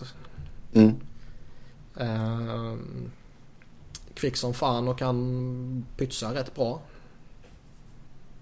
Så visst, absolut. Men det är svårt att bara hitta på någon sådär liksom. Så länge det inte blir en svensk så är du nöjd. ja, lite så. Ehm, men annars är det ju... Man har ju några luckor öppna för sina prospects. Att rollen som tredje center är kanske tillgänglig liksom beroende på vad som sker under kampen. Och ytterligare en forwardsplats kan vara tillgänglig och sådär. Så man kanske vill avvakta och se training camp och se hur eh, Mikael Vorbjev till exempel sköter sig. Är han redo för att, att ta en NHL-plats? Är han inte det så kanske man känner större press att gå efter något via en trade. Ja. Det här är väldigt in-depth flyers alltså. Ja, vi går vidare. Uh, preview. Central Divi- preview Central Division. Uh, detta är enligt rankingen som uh, vi har uppe på sidan. Ehm, så från botten då. Chicago, Minnesota, Colorado, Dallas, St. Louis, Winnipeg, Nashville. Ja! Spontana reaktioner på den? Eh, ja, man har inte högt förtroende för redaktionen. Det har man inte. Nej, hur hade du satt, satt din egna lista här Robin? Nej. Chicago i botten kan vi väl alla vara överens om va? Vi ska ju Ja. säga att de här eh, är ju satta i typ augusti. I torsdags. Men eh, alltså, Chicago, De ska ju vara rasist. Corey Crawford säger själv att han inte är helt återställd från Han klev dock på is eh, i dagarna. Vilket ju är ett stort steg i rätt riktning. Ingen riktig träning och sådär men han var ute på isen. Ja. Men är han borta en längre tid då, då är Chicago i botten utan tvekan. Ja, han måste inte bara tillbaka, han måste tillbaka på den nivån han var innan. Mm. Och han är 33 år gammal nu och... Ja. Ja, det är Eh, jobbigt läge. Många om där. forwards, alltså backsidan är ruskigt svag. Eh, forwardsidan ser väl okej ut, saknar väl lite depth men... Eh, den är väl okej, men alltså det, är- det är väl ganska rimligt att de tippar sist i divisionen. Det känns det fortfarande konstigt att se Chicago som någon slags slagpåse alltså. Känns mycket fint. Ja men det känns kanske något år för tidigt. Något år för tidigt men det är också... eh, Det är ju en naturlig utveckling. Alltså man ser över de senaste åren så lagen som har varit bäst de senaste åren var ju sämst för x antal år sedan. Och de som var bäst för x antal år sedan är ju sämst nu. Så det går ju i cyklar sådär liksom. Ja, så är det ju. Men det, Sen är det som du säger, det är lite för tidigt för Chicago. De kan ha ett bra år. Absolut, Igen. Kom, kommer Det- Crawford tillbaka och, och spelar på en hög nivå så då är det här ett bubble team liksom. Kane och Taves är ju bara 30 år. Ja. Eh, det är klart att de kan bära offensiven. Och Brandon Saad är bättre än vad vi såg i fjol. Eh, De Brinkat är en jättebra spelare. Duncan Eh. Keefe är fortfarande jätteduktig. Ja. Eh, men inga fler backar, nej. Eh, Nej. ah, det finns lite hyggliga forwards där bakom. Eh, Jo. Men, Intressant att se hur Kryger fungerar nu när han är hemma igen. ja. Eh. Nej men alltså samtidigt så är de ju i den tuffaste divisionen också. Ja, och liksom komma sjua eller sexa i Central behöver ju inte nödvändigtvis vara någon katastrof om man tittar på totalpoäng och, och liksom förutsättningar och sådana saker. Verkligen inte. Det betyder inte att de kommer vara ett av ligans tre sämsta lag. Det tror jag inte. Mm. Absolut inte. Ja, Minnesota då på blir- man, sjätteplatsen. blir, man blir ju lite suspekt till värvningarna man gör. Man plockar in Cam Ward, man plockar in Brandon Manning och man plockar in Chris Kunitz. Ja, Ja. Det var inte en... eh, Det var snarare värvningen som sa att eh, vi ska satsa på att vara competitive ett sista år. Lite... Inte inte riktigt greppa det, verkligheten. liksom. Ja, men liksom... Det känns som det var det som var syftet i alla fall, när man tar in en Kunitz sådär. Jo, men han är ju inte bra längre. Det är en sak om han skulle varit bra han bara lite gammal. Han- Jag tror, han, jag tror han hinner fylla 39 innan säsongen börjar till och med här för mig. Eh, Ja, det, det är ju inte jävla noga om man hinner fylla. Nej, men alltså fan han är ju... Han är ju riktigt gammal. Och han är Ja. ju inte bra längre. Och har de så dåligt leadership i sitt lag att de måste ta in honom som ledare. Mm. Men de ska ju ha den perfekta kaptenen i Taves. Ja, jag undrar om Kunitz kommer få set på bringan. ja. Ehm, ja. Minnesota har ju snackat om tidigare att de känns extremt mellanmjölk. Colorado, är du besviken att de tippas som femma där Robin? Hatar du Minnesota så hårt att du inte ens kommer nämna ett enda skit om dem? Ja, lite så. Plus att det börjar bli lite tidsbrist här också. Nej, det är bara du som ska välja. Ah, men Minnesota kan ju ha ett svagt år. Det känns som det där... Det är inte riktigt ett stabilt lagbygge. Det är många äldre spelare nu. Um... Det känns ju lite som att om Dubnik har ett riktigt bra år, om Ryan Surer har ett riktigt bra år och typ Damba Brodin växlar upp lite och Eric Stahl fortsätter vara chockerande bra och, och liksom någon annan forward eh, fortfarande eh, gör det över förväntan typ. Så kan de vara lite högre upp. Då kan de kanske utmana med en slutspelsplats på allvar liksom. Annars är jag, jag är inte såld på Wild direkt. Nej. Avs, eh, det är klart att det kommer krävas en jätteprestation av dem igen för att nå slutspel. Och de har inte gjort någonting under sommaren som drastiskt har förbättrat laget på något sätt. Det är Grobauer mot Bernier, det är eh, Matt Calvert mot Blake Como. Um, ehm, Ian Cole har kommit in och som en addition på backsidan. Det är väl typ det. Uh, så att... Nej, det kommer krävas att samma spelare McKinnon och Grant har en grym säsong igen. Och att de ska ha marginalerna med sig med övriga lag som inte ska ha en supersäsong. Och får gärna komma lite kliv från yngre spelare som Tyson Jost. Eh, det, det, ska mycket till.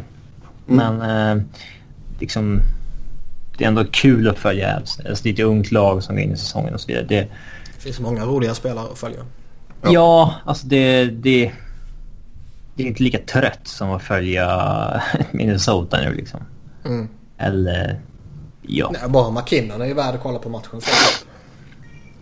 Ja, men ja. Det finns många roliga spelare tycker jag. Mm. Yes. Ja, Dallas. Situationen förändrades ju lite idag. Från uh, osäkerhet och, och liksom frågetecken och dåliga vibbar efter att Seguin hade gått ut och beklagat sig över att han inte hade en förlängning på plats. Så är ju allting hastigt och lustigt frid och fröjd igen. För det är ju en jätteskillnad att ha pending UFA eller signad och klar. Oh ja. Mm. Och det är ju ja, det har inte hänt så mycket. Det intressanta med Dallas är ju vad som inte har hänt och hur man eventuellt kommer uh, svara på det. De var ett av lagen som gick efter Tavares. De var ett av lagen som gick efter Erik Karlsson och de ska ha varit med långt i, i diskussionerna på båda två verkar det som ju. Man får ja. ingen av dem. Kommer man bara luta sig tillbaka och liksom, ah, ja fair enough, vi försökte, nu, vi misslyckades. Eller kommer man försöka sig på något annat? De kan nog göra någonting under säsong ifall rätt spelare blir tillgänglig. Det tror jag nog. För Jim Nill har ju visat att eh, dels tycker jag i grunden han är en, en väldigt kompetent GM. Men han har ju visat att han har ju han har ju viljan och, och modet för att göra saker. Han har gjort mm. stora trades tidigare. Han har signat spelare på stora kontrakt. Och allt har väl inte bara varit superfantastiskt. Och man kan ju vara frågande till exempel till Ben Bishop. Där som vi sa redan när han signade att å ena sidan så känns det som att man förbättrar målvaktspositionen. Hans namn känns lite mer tryggt än Niemi och Lehtonen men statistiskt så har det ju inte varit någon uppgradering liksom. Nej, nu var det ju Bishop och Kurobin. Mm. Um, Kurobin är visst. en duglig backup sådär. Ja. Nu kanske de kan, få ju... en, de kan ju få en jätteboost av att Miro Heiskanen kommer in.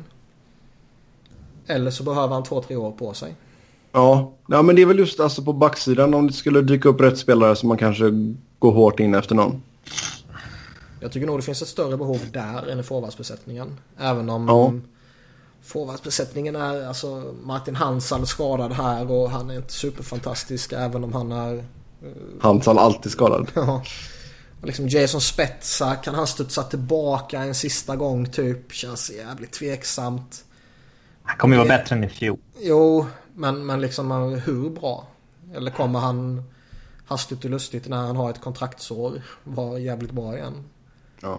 Men det känns Nej, men ändå som att bakom den där första kedjan med Ben och Seguin och Radulov som är jättespännande, jätterolig, jättebra. Så är det tunt.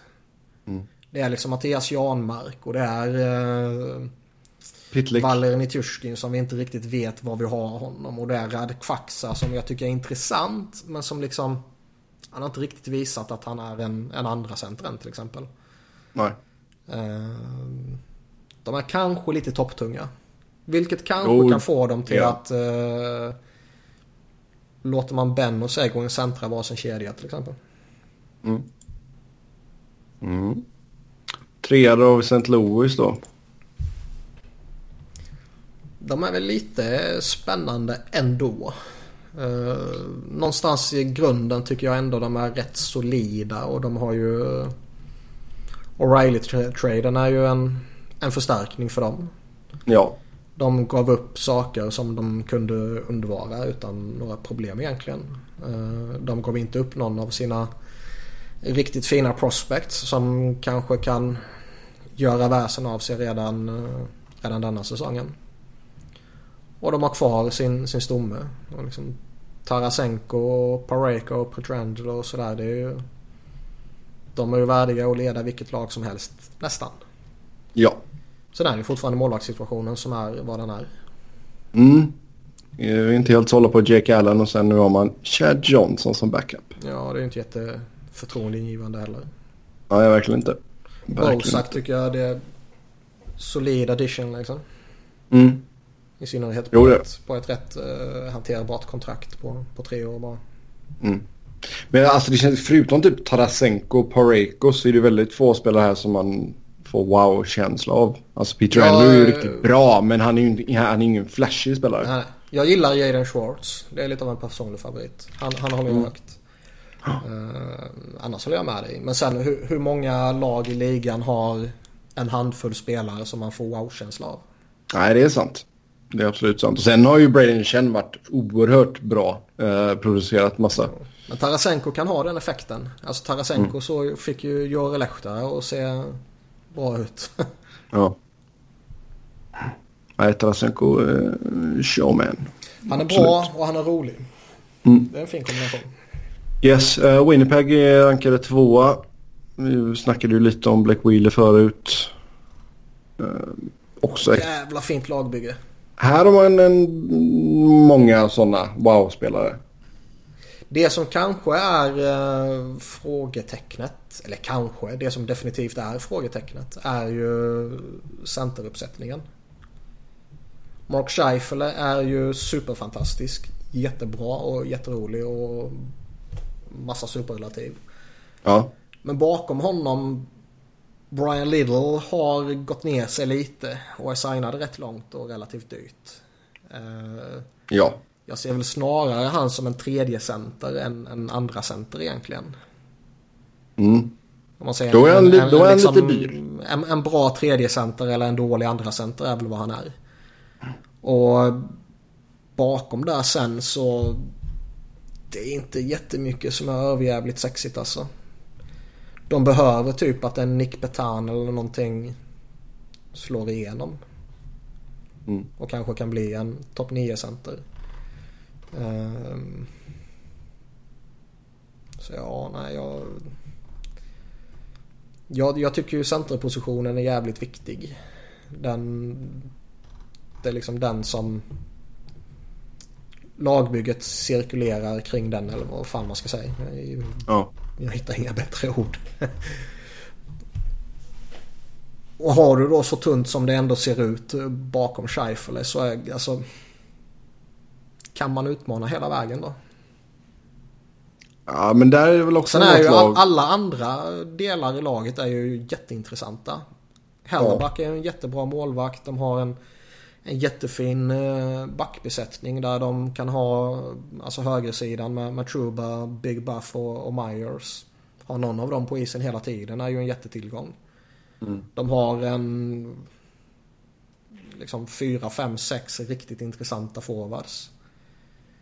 Eh, och de har ytterligare någon sån här Nick Petan som kan breaka. Jack Roslovic som kan, kan breaka liksom. Så det finns ju supermycket spännande. Frågan är bara hur, hur liksom, om centerbesättningen inte skulle lyckas.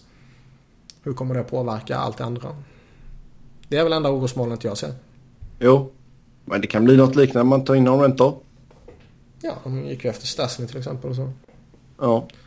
Något liknande Yes. där, absolut. Ja, och sen som etta då har folk tippat Nashville. Ja, det var väl rätt givet att det skulle vara antingen Nashville eller Winnipeg i topp känner jag. Mm. Populistiskt att ta ett finallag sådär också direkt efter. Var det, var det tight mellan Winnipeg och, och Preds? Eh, ingen aning. Nej. Ska se om jag har, eh, vad har jag den där dokumentet. Vad tippade, vad tippade Emil?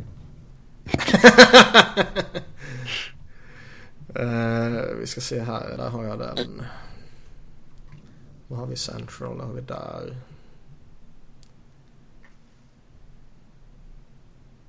Ja, det var rätt så överväldigande seger för Preds faktiskt. Det var... Populistiskt. Ja. Mm. Eh, nu ska vi såga Emil här. Ja, han hade det mätta. Ja. Populisten. Mm. ja. Nej men det känns väl som att man, man har det mesta på plats här va? Det är väl Ja. eh, om man skulle ha den här riktiga supercentern då. Nej men jag kommer ihåg jag skrev artikeln om dem liksom. Eh, och- och resonerade lite att Behöver man den här offensiva superstjärnan för att vinna? För det är väl det enda de saknar egentligen. Pekarinne är förmodligen fortfarande en duktig målvakt kommande säsong. Han, har hållit ut lite längre än vad jag faktiskt trodde han skulle göra. Ja. De har ju en försvarsbesättning som fram till idag var ligans bästa. Mm. Eh, de, Uppgradera nästan. Emil nu ut, Hamuse in. Ja, absolut. Och nu sprang väl San Jose förbi dem då givetvis. Ja. Eh, de har en forwardsbesättning som har en fin bredd och som har viss spets i första kedjan. Eh, Men det de eventuellt skulle sakna då är ju den där offensiva superstjärnan. Men de är ju bra jävla djup på varasidan då får vi ju säga. Ja, absolut. De kan ha tre kedjor som alla kan uh, kötta på och vara väldigt effektiva. Men de Kevin har Fiala inte- kanske är den stjärnan. Ja, kanske. Men de har liksom ingen Kane. De har ingen Malkin, Crosby och Ovechkin. Nej, Foppa har ju bara gjort eh, 64 poäng. Ja. Men man kan ju också vända på resonemanget. Ja, de har det, den superstjärnan i försvaret. Med PK Subban. Mm. Så alltså, jag jag säger inte att något är rätt eller fel. Det är väl bara en, en reflektion man kan göra. Skulle de Ja. tjäna mer på att kanske offra någon av sina fina backar mot den där stjärnan liksom. Ryan Johansson tjänar ju 8 miljoner dollar. De andra som tjänar 8 miljoner dollar i ligan är ju lite bättre. Ja. Jag tycker Det är- fortfarande han är en väldigt duktig center. Men han är ju Ja. bakom Det är, toppskiktet. det är liksom. nivån under när vi snackade Tyler Sagan och det innan. Alltså det, Jo, jo. det är det. Mm, helt klart. Yes. Men det är Mm. klart att de, de kommer ju vara ett hot. Alltså det, det kommer ju... Om inte Pekarinne klappar igenom fullkomligt och Jussi Saros inte är redo att ta över. Så kommer ju Nashville... Liksom... Det är ju en contender. Oh ja. Sen är det som vi sa tidigare om något lag som jag inte kommer ihåg vilket var. Alltså får man fel motstånd i första rundan så kan man ju åka i första rundan och det... Sharks. Ja, och det är liksom inget fel i det egentligen. Yes. Ja, vi fortsätter med våra divisionspreviews nästa avsnitt. Då kliver vi in på lyssnarfrågorna som vanligt. Tack till er som har skrivit in. Eh, några lyssnarfrågor går ju bort här och med att allt som händer här nu under torsdagen. Ehm, så vi har några kvar i alla fall. Tror ni Marner kan sabba Torontos säsong genom att tro att han är bättre spelare än vad han är? Tydligen hade han sagt att han skulle kunna vara Torontos nya kapten. Kan det vara. Ja, varför kan han inte vara kapten för? Alltså det... Jag ser väl inget fel i att han har stort självförtroende. Nej, alltså har man inte ett stort självförtroende och ett stort ego så eh, blir man förmodligen eh, inte bra. Jag tror, det, jag tror det är någonstans i grunden är liksom en förutsättning för att man ska nå den, den högsta nivån som, som han ändå, om han inte är på den så är han i alla fall och sniffar på den. Mm. Sen eh, Jag har själv inte sett det här om att han ska kunna se sig själv som kapten. Men jag menar alltså. Det är ju inte ett jättekontroversiellt uttalande om han har sagt det. Nej. Mm. Sen... Jag tror snarare alltså det, det, det som eventuellt kan, kan påverka Toronto är ju som vi var inne på lite när vi snackade Nylander tidigare. Uh, att han drar ner dem i skiten. uh, nej, skämt åsido. Men som Robin sa med det här med Tavares att de har slängt dyra pengar på honom. Men de då kanske inte är redo att göra det på sina egna spelare. Det finns väl i så fall större potential att det kan... Eh, Eh, ja, det kommer ju få någon konsekvens. På något alltså, sätt. Ja. Tavares-grejen kommer ju få någon negativ konsekvens. Mm. Någon som inte får sitt kontrakt för att pengar inte finns. Mm. Alltså, något sånt kommer ju ske. Sen kanske det ligger lite längre in i framtiden. Ja. Kortsiktigt så tror jag inte de har några problem. Nej. Mm. Sen är kritiken från Montreal-fansen befogad att det är ovärdigt att trada sin kapten klockan ett på natten. Det var ju mitt i natten då, lokal tid, när han skickades iväg. Nej, skit i vad klockan är, vad fan. Alltså det, det är ju... Det där, alltså förr om åren så sa man ju alltid att har man någon dålig nyhet att släppa så ska man släppa den på fredagskvällen. För då kommer inte den vara i tidningen förrän på måndagen. Och då har alla glömt den ändå liksom. Eller så kommer den inte, den kommer liksom drunkna i, i helgens ände eller så, sådana där saker. Men det är ju inte relevant idag med tanke på att allting är uppkopplat 24-7 och när du än släpper saker så kommer du få en, en sjuk, eh, ett sjukt genomslag. Eh, om man inte sitter och väntar på någonting och släpper det samtidigt som Erik Karlsson blir tradad till San Jose mot rent jävla skräp liksom. Ja. Men... Eh, eh, så jag tycker liksom att det här att man typ Ottawa-videon som de la upp den la de också upp rätt sent på kvällen. Men det är ju liksom... Det kommer få sån spridning ändå så jag tycker inte det är några problem med det. Och en förhandling kan ju bli klar sent på kvällen eller den kan bli klar tidigt på morgonen eller den kan bli klar mitt i natten. Då... Alltså den, den, den kommer ju inte drunkna bara för att du släpper den under natten liksom. Nej, det är klart. Så sen finns det ju, det finns ju saker i, i hela den situationen som man kan kritisera eh, på alla sätt och vis åt flera håll. Men att det, de gör det klockan ett på natten det tycker jag inte är något det, det som snarare är lite sådär det är ju att de inte går ut med en kontraktsförlängning direkt i så fall. För det känns ju som att den var ju en del av, av traden. Ja. Alltså jag gillar ju Vegas svar på det att uh, det spelar ingen roll i Vegas. Man sover inte. nej, nej det har ju rätt ju. Så den, är, den är fin. Sen kan vi hata lite på Vegas när vi ändå är igång. När de la ut en jävla skit-tweet att uh, vi behöver ingen kapten, vi har 23 kaptener. Sånt trams. Bu. Mm. Nej. Nej. Kaptenen i sig är ju en överskattad roll idag. Den, den var nog viktig förra om åren när kaptenen hade en mer eh, när han nästan var mer, eh, alltså, eh, eller inte mer, men han nästan var åt hållet av någon form av assisterande coach. Där han tog hand om laget utanför isen och, och sådana där saker. Riktigt den betydelsen har ju inte en kapten numera. Det är ju mer ett symbolvärde.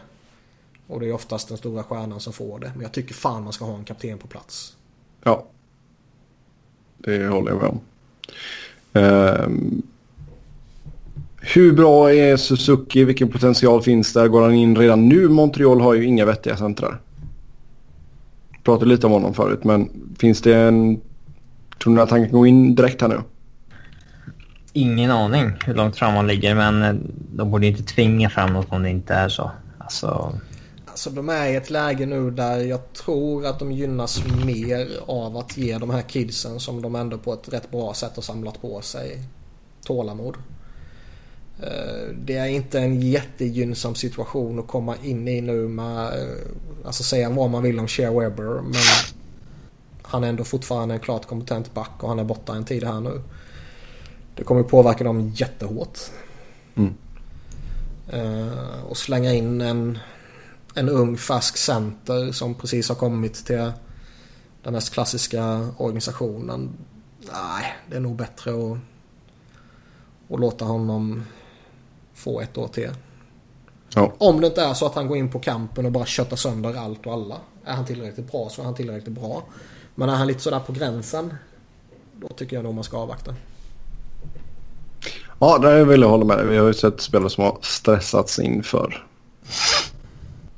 Med det så tar vi och säger eh, tack och gör för den här gången. Som vanligt ska ni följa oss via Twitter. Man hittar ni på @sebnoren, Niklas på Niklas Wiberg, Niklas på CK V och Robin hittar ni på R underscore Fredriksson. Och tjatar ni riktigt mycket på honom så kanske han börjar sin mat-Instagram igen. Vem vet. Man saknar ändå den lite på något sätt. Nej, jag använder inte Instagram så mycket. Annars heller. Alltså Ja, jag är bra. inte och kollar det. Jag får hoppa in igen bli så här Instagram-influencer vet du.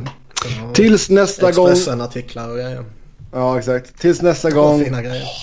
Ha det gött. Hej. Hej hej.